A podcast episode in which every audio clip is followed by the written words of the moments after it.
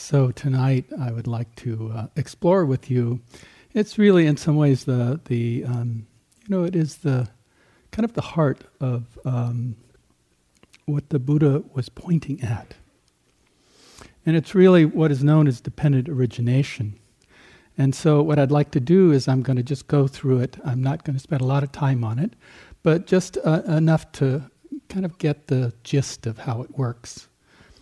And uh, then I want to go on to what is known as the liberative uh, dependent origination, which really has to do with um, once we understand the wheel of dependent origination, there is actually kind of a process we go through to arrive um, at really freedom.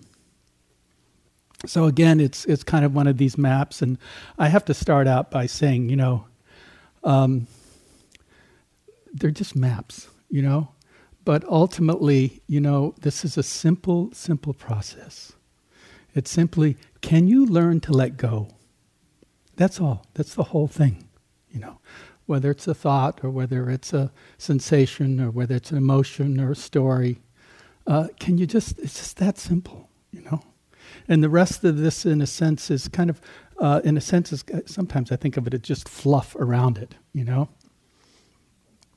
So I'll start with a little story here because um, uh, this many uh, many years ago, many years ago, it's kind of like that poem. Uh, um, I remember we were what I was a ten day retreat here in California, and I I'd, I'd been in India for several years. I came back to the states for six months. kind of disastrous, but it was it was actually good dharma, and. Um, uh, and so I, I, went to retreat, and then uh, Sharon Salzberg was with me, and we kind of went from this 10 day retreat, then we went to India for, um, for a 30 day retreat. So we got there and went up to, uh, and um, S.N. Goenka at the time asked us, you know, to do a little bit of uh, managing, like ring bells, you know. So um, she actually was on, but uh, there was a storm, it was full moon. It's like today. This is the first day of spring. You know, it's when kind of the between the what uh, things line up, and uh, it's actually a precious, precious time. You know, for um, you know planetary realities.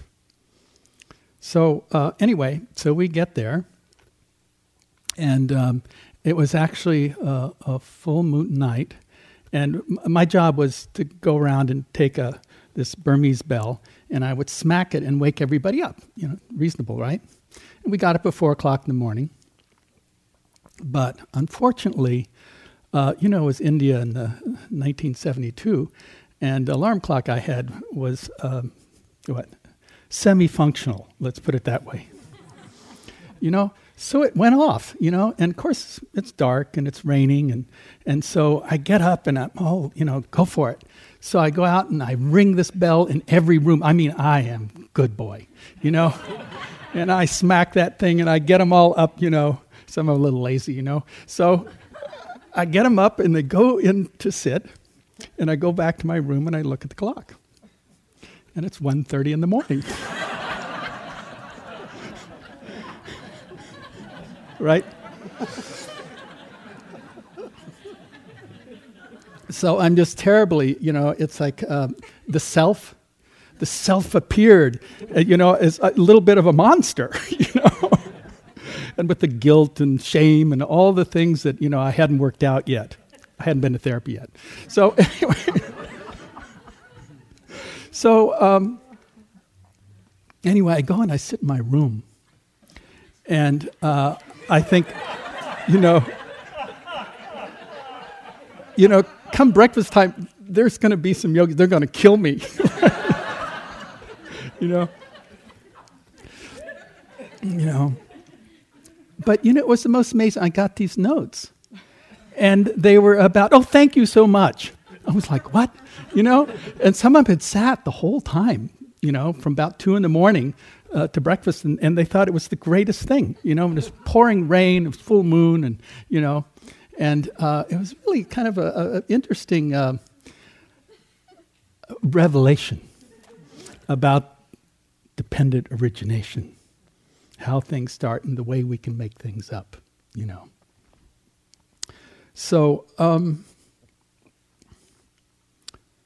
I want to start just, uh, this is uh, actually from Chuang Tzu, or Lao Tzu, actually, this one.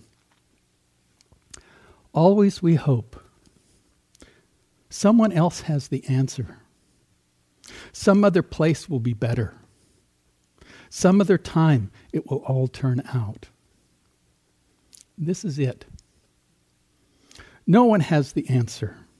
No other place will be better. And it has already turned out. And it has already turned out. At the center of your being, you have the answer. You know who you are, and you know what you want. There is no need to run outside for better seeing. There's no need to run outside for better seeing, nor to pe- appear from a window. Rather, abide at the center of your being, for the more you leave it, the less you learn. Search your heart and see the way to do. The way to do is to be.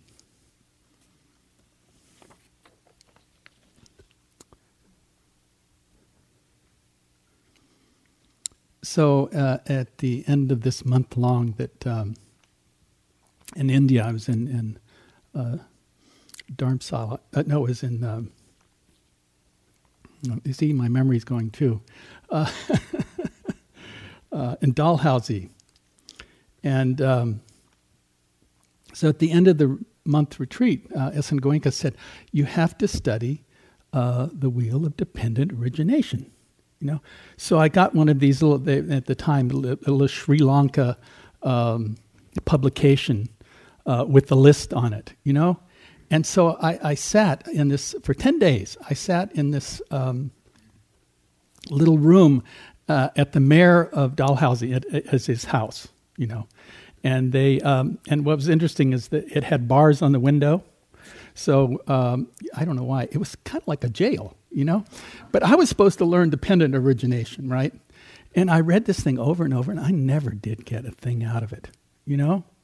So uh, a lot of it to me is really I, I, don't think in those in these kind of in linear terms in, in it, you know. And um, but it's also something over the years uh, I see these are the fundamentals that the Buddha was pointing at, that this was kind of how it happens, you know. So, from the Buddha, profound ananda is this dependent arising. It appears profound.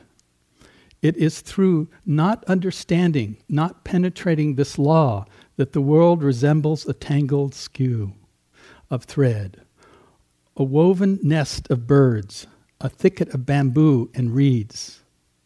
That person does not escape from heavy realms of existence, from states of woe and perdition, and suffers the cycles of existence. So, um, I had a little handout there, and, and uh, just to a primary explanation here. First, uh, in the tradition, uh, the center of that uh, drawing you have uh, is really the fundamentals. And there is uh, there uh, the how it all goes on is this the circling of what they say is greed, hatred, and delusion. You know, and it spins and it creates our world, you know. And uh, in, in, the particular painting, it has a um, a pig which uh, digs its head in the mud and covers its eyes, and it's really that that doesn't see is ignorance, you know. And then uh, there is this snake. We had a nice snake out there, little, um, on the path, beautiful uh, king snake, you know.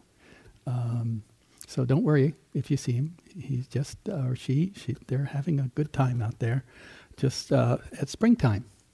you know? And, um, and they say that uh, the snake actually carries its own poison, you know? So uh, in that way, it's, it's aversion or uh, greed, I mean, anger uh, as a representation. And uh, then the third one is, uh, in this case, uh, the cock, which uh, they say runs through the hen house. This is Tibetan style, you know, always chasing everything. So this is the kind of the truth of greed, hatred, and delusion, and it kind of spins and keeps all of this, keeps the wheel uh, of dependent origination arising. The there is the kind of the second wheel before that. We're going to just talk about the outer wheel. But there is also what they call the six realms. And the six realms, uh, I would say, um, one of the best things I've read, which is probably old now, is um, Mark Epstein has a book, uh, Thoughts Without a Thinker. And he describes uh, the, the realms in, from a Jungian point of view uh, as psych- psychological uh, kind of places. And when we get caught, uh, in uh, kind of our own realms. It's a great explanation. And then there is the outer. And the outer is this is the really the wheel of dependent origination. And um, to keep it really simple, you know, there are there is um, the first uh, six of them uh, actually is about the past, and um, then uh, as there is uh, the present, and then there are sort of the the last is it four or five? I'm not sure. I didn't count them, but uh, the last set of them. So it's really the past, the, the present, and the future, and they are the whole kind of wheel itself. And just to give a kind of description here, because there, I think it's very helpful. You know, that all of this uh, in that center wheel uh, is the kind of our beginning in the sense of it spins, and out of that, uh, this outer wheel uh, takes form. And so, a little description here. So, it all starts with ignorance, you know. And because they're ignorance, they say there are uh, volitional formations. And volitional formations uh, are somewhat uh, sometimes they describe them as karmic formations. But it really is the, you know, that um, the Buddha talked about from the beginning, beginningless time. Uh, things have been going on. And that we have been, in essence, we are a product of both uh, good ones and difficult ones.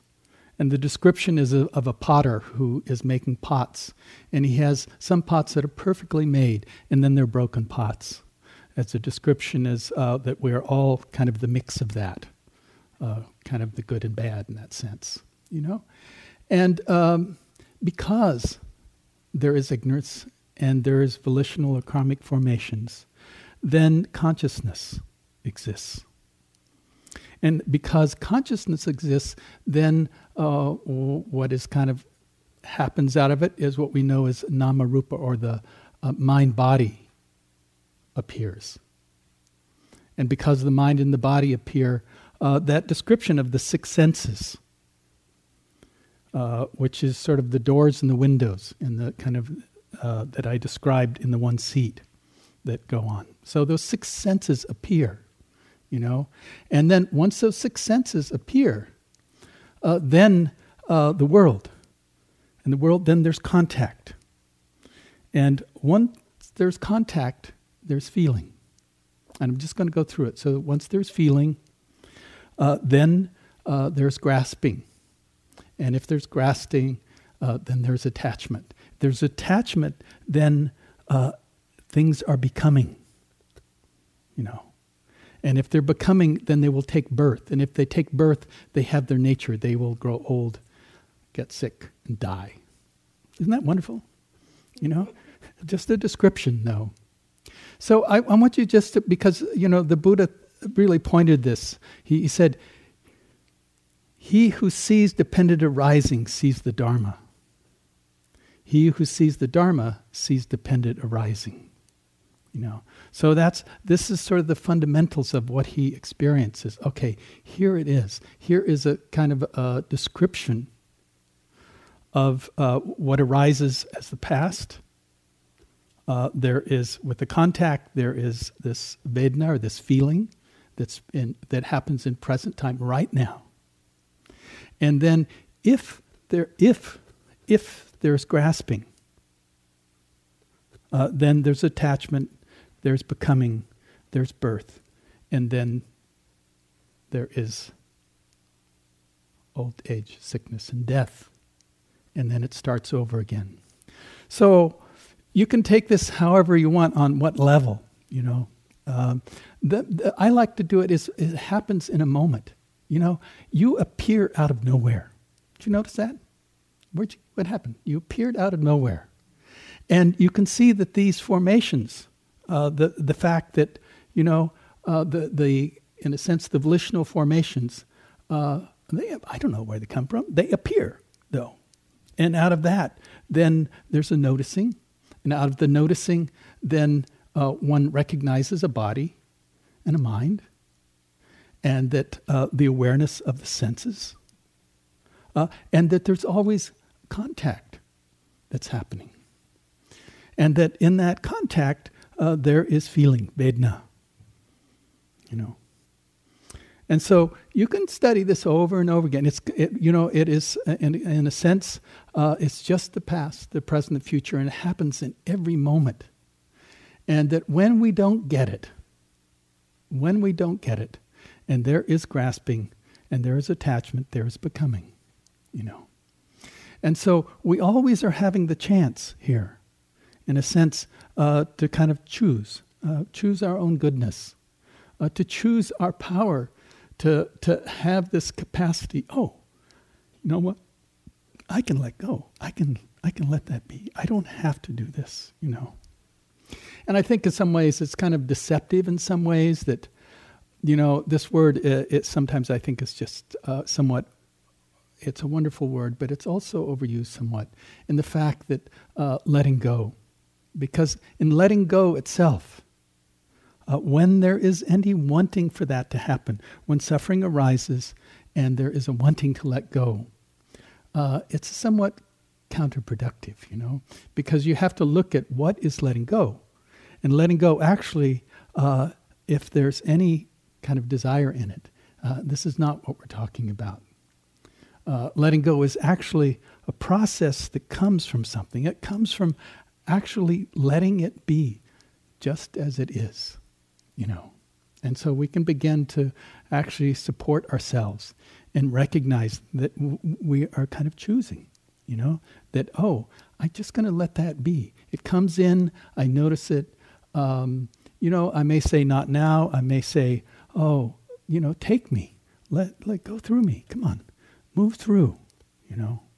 And uh, I'm noticing, oh, uh, that I'm just letting it be, and there's no grasping. And so over and over again, you will, you know, this circle keeps happening over and over again.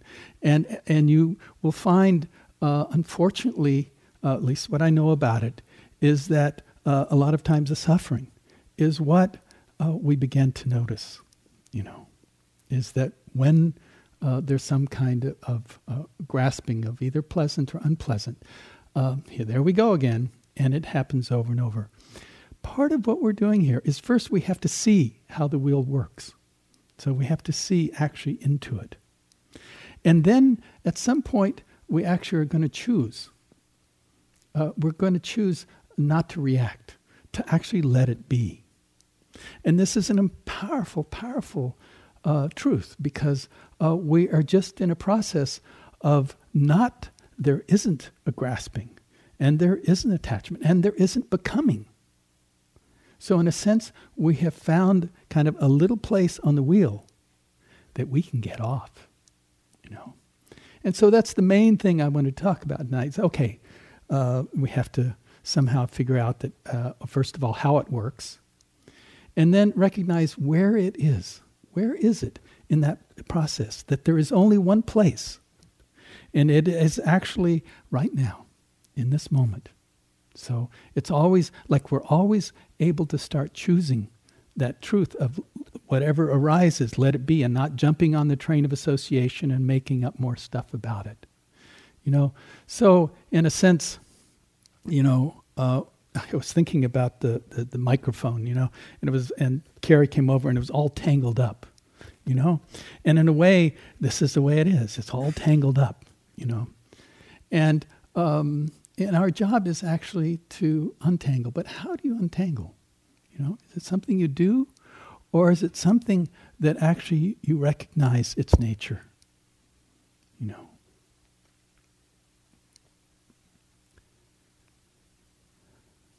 So I'd like to give you a description, and this is kind of the way my mind works. Um, is we're going to go on a little trip. You like trips? I do. You know. So uh, we're going to take a little trip here, and uh, first um, we have to recognize uh, where we start.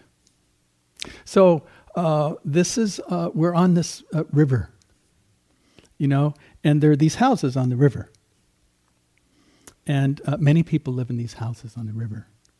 But what is true is um, none of the houses are above the floodplain.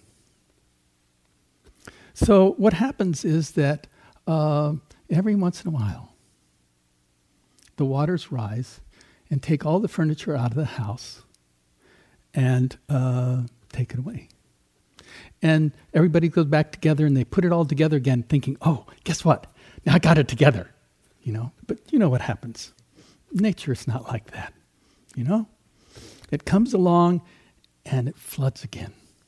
But each time, the kind of uh, incessant belief that somehow, if we can get all the furniture in the house all together, it'll be okay, you know. And so there's actually a series of disappointments over and over, uh, just called life, you know. And sometimes it's, you know, it's uh, deaths, divorces, um, you know, uh, things happen, you know. And uh, as things happen, uh, we can begin to, in a sense, uh, just kind of build it all back and, and say, oh, now it's going to be okay. And that's kind of the conventional or the mundane, is you put it all back in, you know? And then, bingo, it happens again, you know and that ignorance that keeps happening. Uh, at some point, you know, another thing that happens is the houses burn too. You know, they just go up in flames. You know, and uh, you know, there's nothing uh, that isn't about the truth. And at some point, you begin to see this enough times, and, and start recognizing the the uh, actually the disaster of living on this floodplain you know. And now, description. So there is uh, a hill uh, that's alongside the floodplain. And off in the distance, uh, way out, uh, there's some clouds, and you don't know what's there. But one day, one day, for a moment, the clouds separate and we see that there is this uh, snow covered peak uh, that is uh, perfect, you know. And we get a moment's connection there with, oh, you know, there's something about that mountain that uh, kind of represents to me freedom in some way. And it can be just a moment, and it just kind of see it for a moment, it disappears again, you know. And in that moment, we recognize the nature of the floodplain that we keep again and again, believing somehow that this wheel of dependent origination uh, that keeps circling us around and around, that there's some means of we got to get off this thing, you know. And so we recognize at this point that that Vedna, that place where pleasant and unpleasant and non-pleasant and non-unpleasant happen uh, is a place that maybe it's just as simple as if I just don't react, I just let it be. Its nature is it arises. and sometimes I'm drawn to it, sometimes I'm away from, sometimes I'm kind of oblivious, you know. Uh, but uh, we get it, you know, and so we stop reacting to it, and we just kind of sit and allow it in its own nature to untangle itself. And we don't we're not doing anything. We're just actually being with what is happening. You know.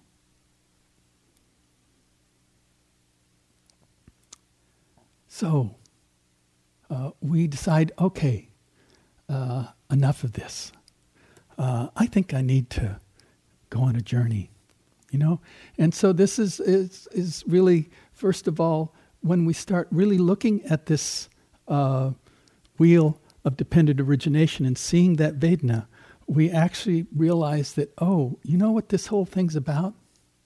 This whole thing is about suffering. You know, I just, you know, this is the floodplain. It's just going to do it again. Maybe not next week, maybe not next year, maybe be time, but it will happen again, you know.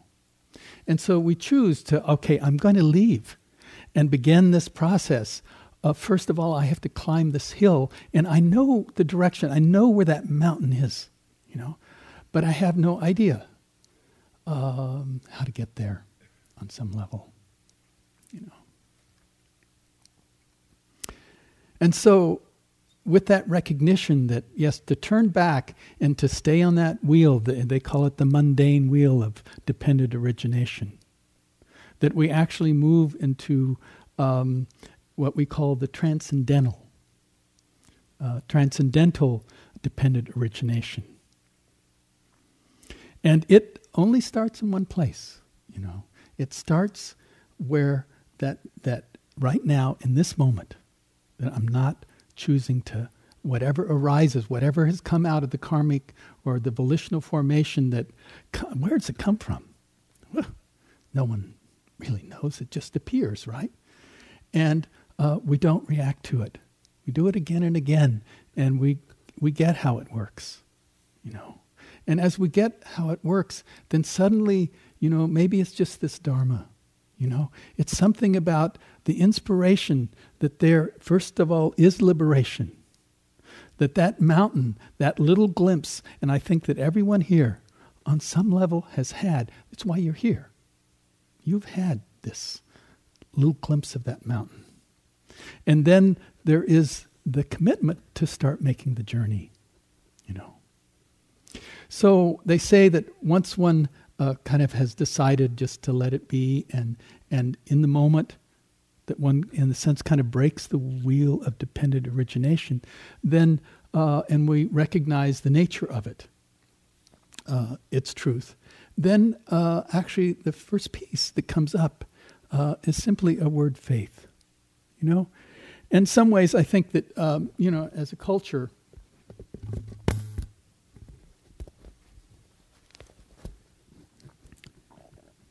uh, we always have to start out with blind faith.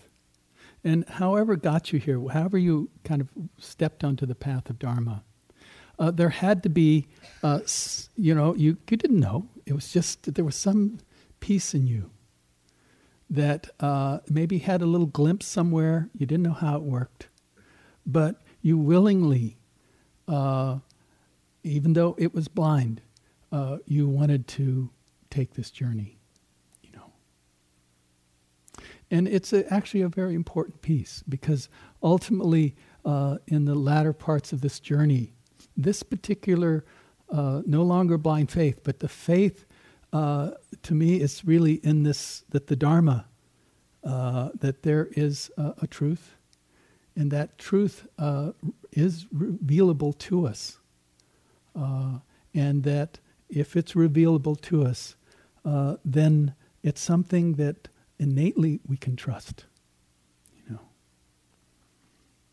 and it's not trusting in anything; it's, it's just trusting in that that kind of pulls you towards the mountain and pulls you towards liberation, you know.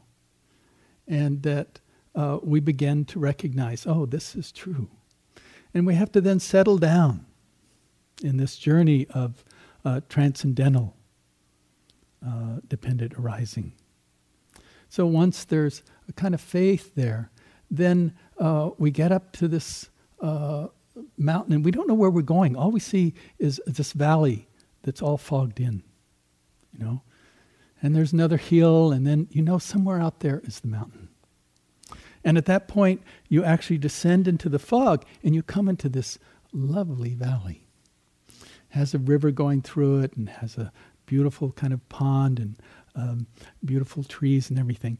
And we come in, and the first experience is delight, you know? And so the journey at this point, in its, be- in its really beginnings, is where we, we kind of get it together, you know? And we recognize, oh, delight. So I go down and kind of hang out in the stream and uh, smell the flowers. And it is, it's kind of enticing, you know, it's good. But it is also kind of the nature also of this practice, you know, is that it that that delight exists, you know. And really, in the sense of, it's so simple, you know. Oh, I'm just going to sit and be quiet. And when I kind of get through, excuse my dependent origination, uh, I can't use that word. Anyway, uh, get through it, uh, then, you know, um,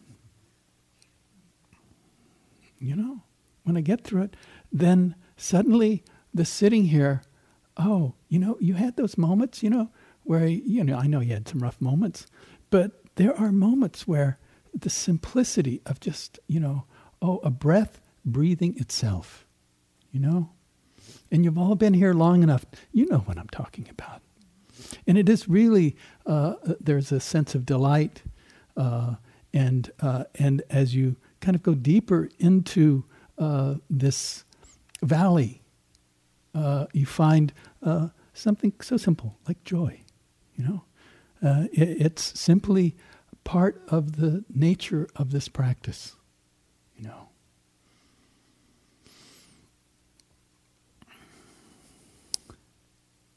And then, you know, uh, in a sense of uh, the sitting here, it's interesting because one of the things we rely on here uh, is a thing called tranquility.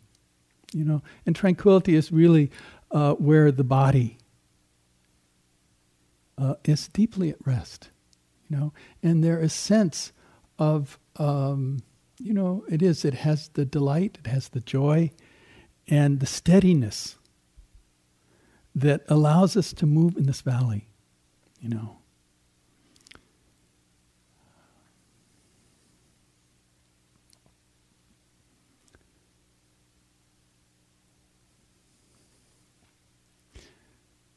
It's interesting because again, uh, these sometimes they can be considered states that support the journey itself. So the light, the joy, the tranquility, you know. And also uh, in these moments, you know, when you um, walk in the hills here, it's so pristine, you know and uh, the the tree out there with all the flowers on it. And you know, if you actually give yourself over to this uh, kind of the beauty that's here and, and the creatures that uh, all the, you know the deer, the mothers have taught their young that we're okay, and so there is this is really like a garden of peace, you know. And so we have the simple truth of the delight and the joy and the tranquility and uh, happiness, you know, uh, and happiness, you know, when we're not in our stuff and we're just uh, in present time and we know we're on the journey uh, and uh, we're in kind of a very perfected place, you know, and we recognize it, you know. And there is, with that happiness, there is a sense of contentment, you know. And that contentment um,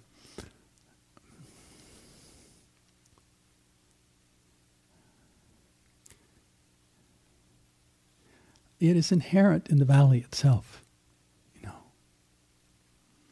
And I know we all want to live here in the valley forever, you know. Not a bad idea, but it also, uh, this is part of uh, that things arise. They're here for a while and they pass away. You know. So at this point, you know, there is uh, a, a really, you can say, you can use the word samadhi, you know, that suddenly, uh, you can, or concentration, you know, that uh, there is this recognition uh, that uh, you can, in sense, kind of drop in. And there are all kinds of uh, wonderful states that arise, you know. And Ajahn Chah used to say, you know, don't be fooled by them. You know, they too uh, they arise and and uh, and to know their nature, but they sure are good and and are healthy, and sometimes uh, the subtlety is sometimes in the outer world. You know, I mean, we have chocolate and sex and uh, all these things that we think are so delightful, but actually here uh, there is an incredible experience when there's enough concentration, enough samadhi, uh, and there's this wherewithal that really we know what pleasant experience is like. You know, isn't it great? You know. Now, so we're in this valley and we think, oh, well, you know, this valley goes on forever. But I, I want to keep going. I want to know what's going on here. So suddenly you see that, oh, there is this uphill, you know, and uh, it's kind of steep, you know. And you go, oh, I can't leave this, you know. What, what's what's this, you know? And uh, the truth is, uh, there there's still the longing. This is all wonderful, but there is a longing uh, for a view of that mountain, you know, and recognizing its nature, you know. And so you climb, and you have to climb. And you climb, and what happens is that uh, one begins to, uh, in a sense, they kind of, some of those experiences kind of recede in the background somewhat, you know? And uh, not that we forget them, but uh, our interest is that we want to move on, you know? And they talk about this next kind of up on the plateau there that uh, uh, looks over another valley And one gets to this top, and it's known as the knowledge and vision of the way things are. So you've come out of this uh, kind of, uh, really, it is kind of the the um, the joys of uh, meditation practice in that way. And so there is knowledge and vision of the way things are. You know? What's that mean? You know? And this is really where suddenly we've collected ourselves enough and had some really good experience of sitting. And then we start looking directly at how things are. And so there is the knowledge and vision of it. And they say it's pretty uh, direct and simple. First of all, uh, before, uh, it was more about, um, you know, really I could say lightness of being, you know. But this we come to turn that lightness of being, that this kind of uh, uh access, um, collectedness, look directly at what's appearing, what's true, you know. And what is it that's true? Oh, I, I'm not turning back. I'm just s- sitting on this kind of hill. And I start to see, oh, how much I get caught up, you know? And I see, oh, guess what? Oh, it's all impermanent. It's not, it's just, you know, vanishing and vanishing and vanishing, you know? And uh, there is a first, you know, uh, a question, you know, how much of this is vanishing? You know, How much? You know? And you start getting, oh, this is, uh, the truth of this is that, oh my goodness, it's all like that. You know? And so suddenly there are actually, these are the primal insights at this point. Oh, I see how it works, you know? And then at the same time, you know, oh my goodness, I've walked all this distance. You know, oh man, there's parts of my body I feel, you know, tired and, and uh, creaky and all that stuff. And we begin to recognize, oh my goodness, you know, uh, yes, there's pain.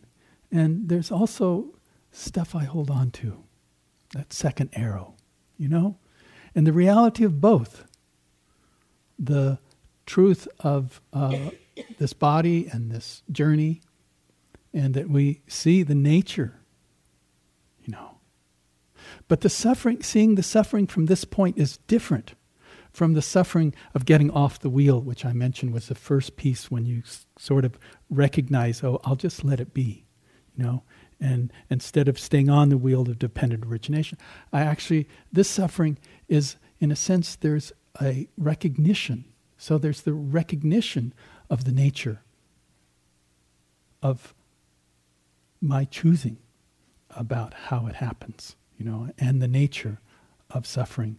And suffering suddenly no longer is just about uh, me, you know. Uh, it's about seeing into uh, really a truth that exists not just for me, but for all things. They're all beings, you know. Due to the confusion they suffer, you know. And so that recognition or realization, you know, uh, is actually a, a wonderful uh, recognition, you know.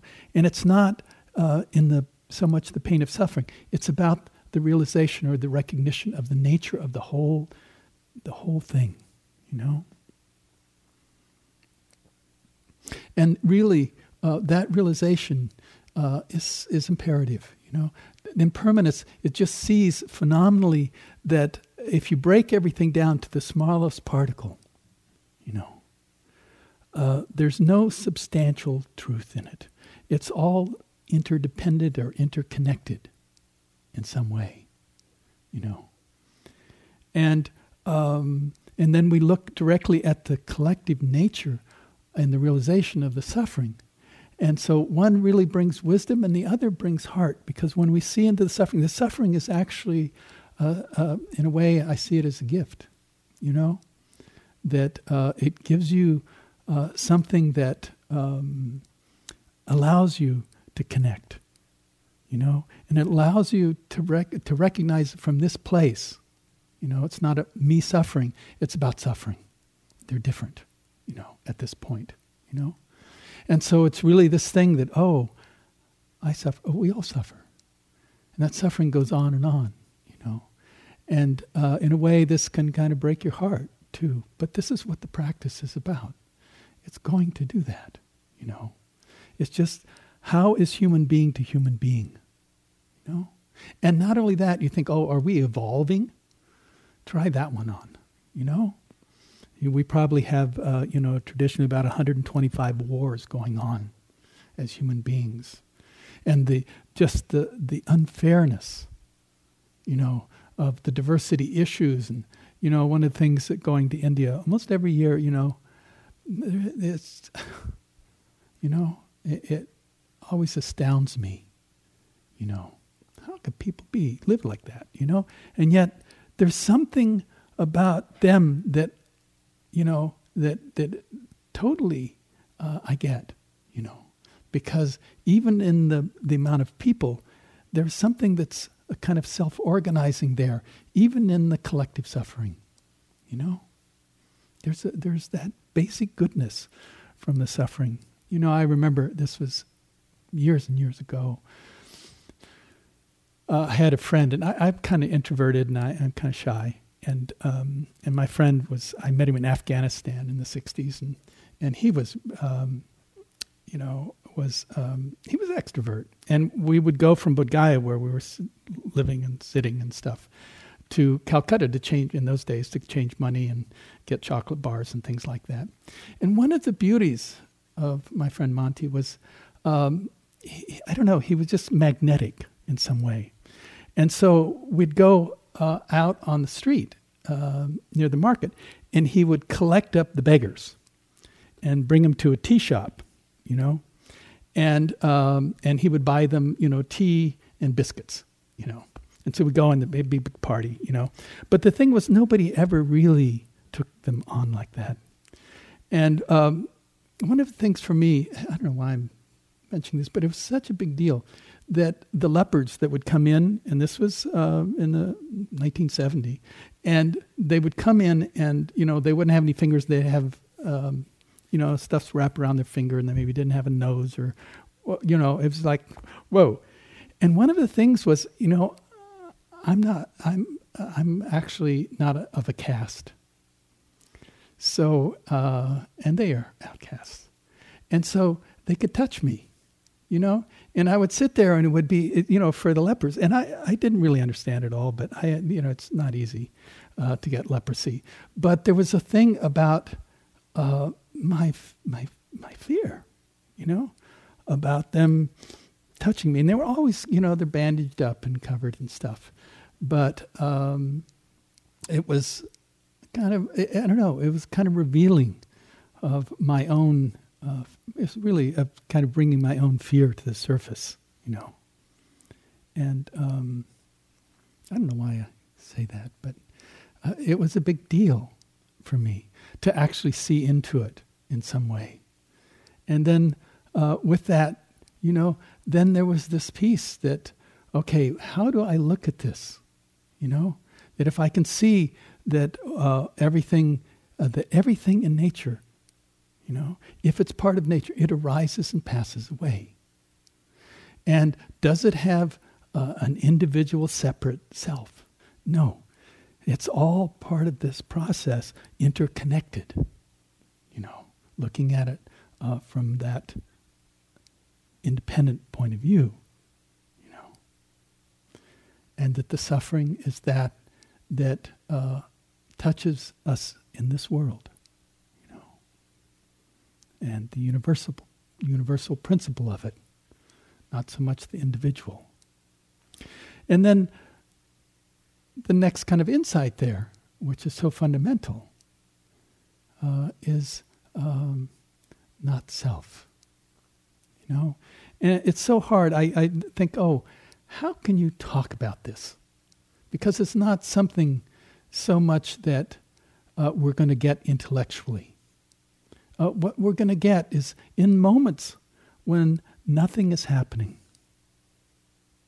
you know, and that there's no, you know, in the in that inner wheel of the dependent arising, uh, when uh, it, ignorance doesn't arise, when either uh, greed or aversion doesn't arise, then so there's nothing magnifying. It's very much like that story I told of you know ringing the bell in the morning. I became so guilty, you know.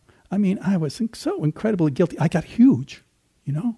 I was like a ten feet tall, you know, and everywhere I turned, that's who I saw, you know. But the way this works is we begin to settle in and recognize that oh somehow uh, when I'm when I'm at ease and I'm relaxed and I'm not doing anything, I'm not creating anything, that I can see that what I know is myself is, is just not it's not the same, you no, and it's really that is the know of self that kind of oh, it's the absence of, you know, and it happens a lot by the way. But the only problem here, which is so fundamental to us, is that we are so hooked on the charge. You know, oh, you know, um, you know, uh, when I like something, then ah, I make myself big enough to get it. You know, and uh, I come out of nowhere. You know, and then, oh, I don't like that. You know, and the next thing you know, you're kind of like, whoa, you know. And as soon as that, there you are again, you know. And we're playing this pendulum back and forth all the time of the charge on our experience, you know. So liking and disliking. And that liking and disliking is the creation of who we think we are, you know. But I, I like to see it as like a pendulum, you know, and there's kind of this zero point. And I really want you know, I like pleasantness. So I want it to be up at, you know, way up at 10, You know, that's the right place for it. You know, and that one over there, the unpleasantness, I want that to be not even one. You know, but the thing is, it's always swinging. You know, and we're always passing a center point. We could just call it the zero point. And the habit of the mind is to react to the pleasant and unpleasant. And so it's constantly uh, in reaction and missing that it's going over this zero point all the time, you know? And more you sit here, one of the lovely truths of sitting here is that you begin to, and this is really, in some ways, I see as our responsibility as teachers, is we're pointing to the zero point. Oh, guess what? There's nothing there. You know, it's not something, but it doesn't have a charge on it. You know, and that, oh, what is the feeling? Oh, there is a sense of peace there. You know, oh, it's okay. And so, this knowledge and vision, the way things are, uh, we, uh, you know, we begin to see how it works. And really, it is a place of um, great insight, you know, into the kind of the nature of things, uh, of the impermanence and the emptiness of things, uh, the uh, suchness of it, uh, and eventually just, um, you know, the atammayata, not there with the object itself. You know, so it's no longer dual. It's just uh, what's available, present, but no thing, nobody. You know, and then at that point, you know, there can be a recognition that oh, guess what? The mountain. I forgot all about it. You know, oh, that's right. I got to keep going here. So suddenly you go, oh, wait a minute. There's all this fog and oh, look, there's a rocky, rocky ledge there. Oh my goodness! Uh, uh, uh, do I, am I supposed to go on? You know, and uh, couldn't I just stay here and kind of the knowledge and the vision, the way things are? You could, you can, you know, but there's this, you know, this instinctual internal drive, and it is towards liberation, you know, and you have all, in whatever ways, uh, it is there you would not be here otherwise. You know. And I know sometimes, boy, uh, kind of the devils come and they capture us for a little while. But there is suffering that leads to the end of suffering. And there's suffering that just leads to more suffering. And that's the wheel of dependent origination. But this, this particular thing, you know, is the untangling. And so uh, there is a process saying, oh, I got to go on here, you know? And so suddenly you look and you go, oh my goodness, man, that is steep. I hope my boots are okay and I, I got my poles, you know? And, uh, you know, I hope got my water bottle and I guess I just got to go, you know? And next thing you know, you're kind of walking over these rocks and, and you're going, oh my God, couldn't I just go back? You know, what have I done? You know? and at that point, you know, uh, the, the language is disenchantment. You know, you suddenly realize oh, the, the, the whole Mishigas is just, you know, oh, wait, I, I, I want freedom. You know, I want freedom the most you know and so you actually have to go down in the disenchantment in the sense it takes you apart a little bit you know because we always have this belief belief about pleasure and goodness and all this stuff. And you're going to have to let it all go, you know. And you go down through the rocks and, you know, with your poles and, and uh, the, really this, uh, uh, you know, there is enchantment, uh, which happens back uh, in the, the valley before where the delight and the joy was. There was enchantment there. But this is disenchantment. Like, oh, you know, am I going to go through this? And it's not, there's some not easy things about this but you start to go. And yet there's still the strength of what has come before it. You know where you're going, you know. And so you actually are willing to take on the kind of the steep path that goes down, you know, knowing that if I go down, you got to go up, you know? So you start going down. And then, in a sense, you kind of reach towards the bottom. And there is a, a, a kind of a, a, an equanimity that comes. And the language in the uh, in this um, transcendent uh, dependent arising uh, is uh, the word is dispassion, you know? And what it is is saying, okay, I'm willing. Uh, you know what? I am more interested in going up this mountain because you've gone down and you kind of kind of given it all up, saying, okay, here I am. And then there is the truth of climbing again, you know. And now it's a little higher up, you know, because you drop down. And uh, there's dispassion, you know. Oh, you know, um, you know, I think it's okay. I really understand what kind of letting things be is. And I understand that if I let it be, there is a natural process called letting go. And so I am establishing myself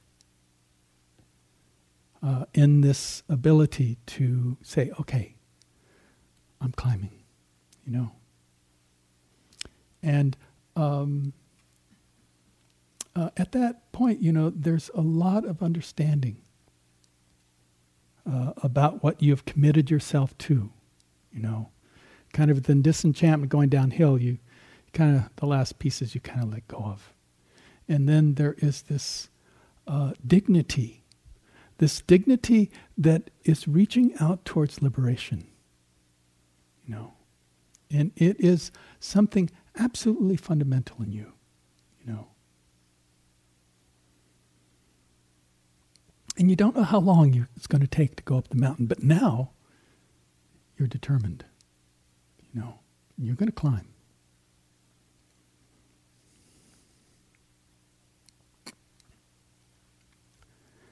So we kind of reach a ledge up, you know, and we kind of stop and and you know we still can't see the top of the mountain.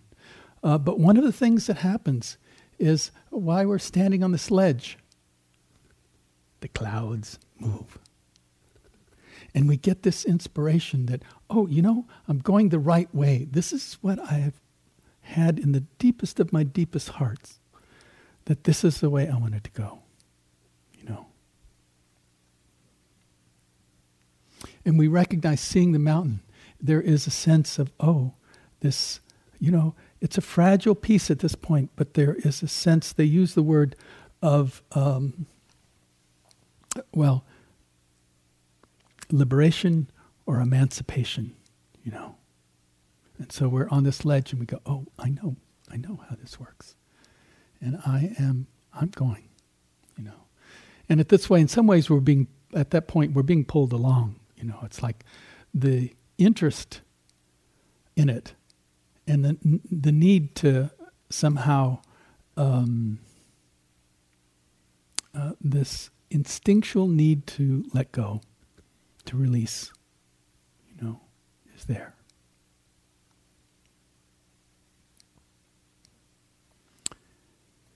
And so we actually have a moment. We see the mountain very clearly, you know, and we see it for what it is. And there's a great sense of relief, you know. Ah, I know.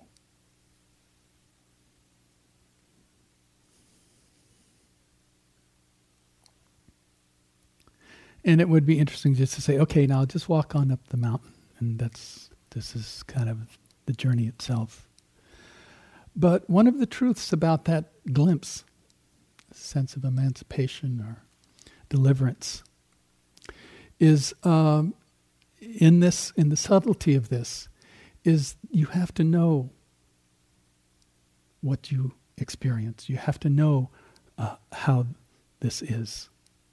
And so at that point, uh, they say that there is the uh, knowledge uh, of deliverance or knowledge of liberation. No. So it's not something that just happens and uh, wow, that's it. It's actually there is then, uh, oh, I, got it. I saw them. I know what it's like. And um, now I have to kind of digest that. What does that mean? You know, in the cells of my body, you know.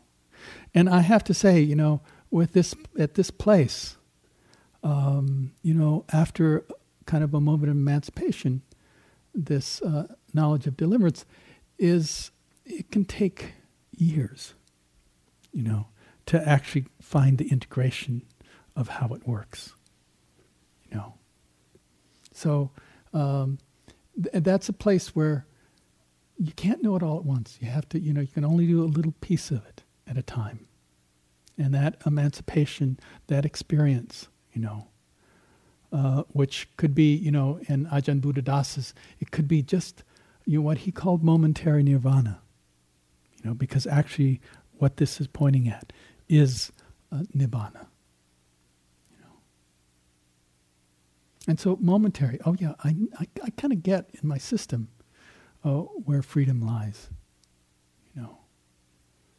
And it's okay. It's okay. You know. Uh, how am I going to now kind of live in the wheel of dependent origination with knowing what I know? You know.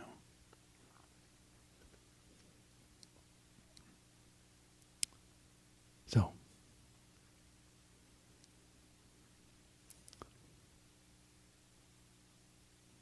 So it's a journey. And uh, it's also, this is uh, somewhat a descriptive thing about a journey. It is totally imperfect, by the way. And at the same time, I'm hoping that in some way that it inspires you uh, that you are on this journey, wherever you are on this, you know. And that every moment, every moment that you say, um, oh, you know, I'm not to, that grasping, I'm not to grasp. You know, and I start seeing, oh, that what it feels like not to grasp. You know, and that at that point, yes. And so this is not such a linear model, but you know, then, but one of the pieces is what recognition of suffering is true, and this truth about faith. You know, I know in, in kind of uh, Buddhism, we're kind of more, especially in the West, that uh, you know, being here, um, you know, we're we're we're doubters, as as um, you know, kind of scientific doubters is uh, our mo. You know, one of the reasons I go back to Asia all the time is because, oh, you know, they have so much faith. I, I get to go and borrow. You know, I get to borrow a little bit you know, because I don't have much myself. So I go there and I can, I can just, you know, it's like, oh, can there be that kind of purity in the human? You know, and you go, oh, yes, it's there, you know. And, uh, and in some ways, then um, it brings me closer to faith, you know. And faith, you know, the, the word saddha, it actually translates also as uh, for me, uh, is really about confidence. I have confidence in what I've experienced, complete.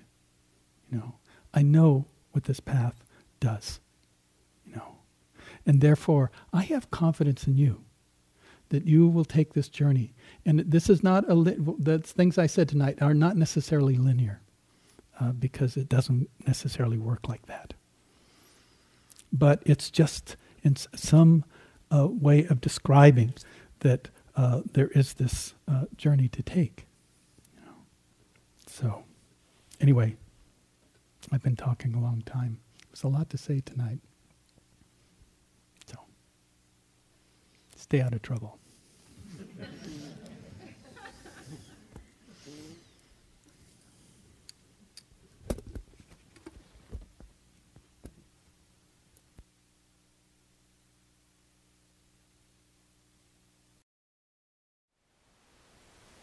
Thank you for listening. To learn how you can support the teachers and Dharma Seed, please visit dharmaseed.org slash donate.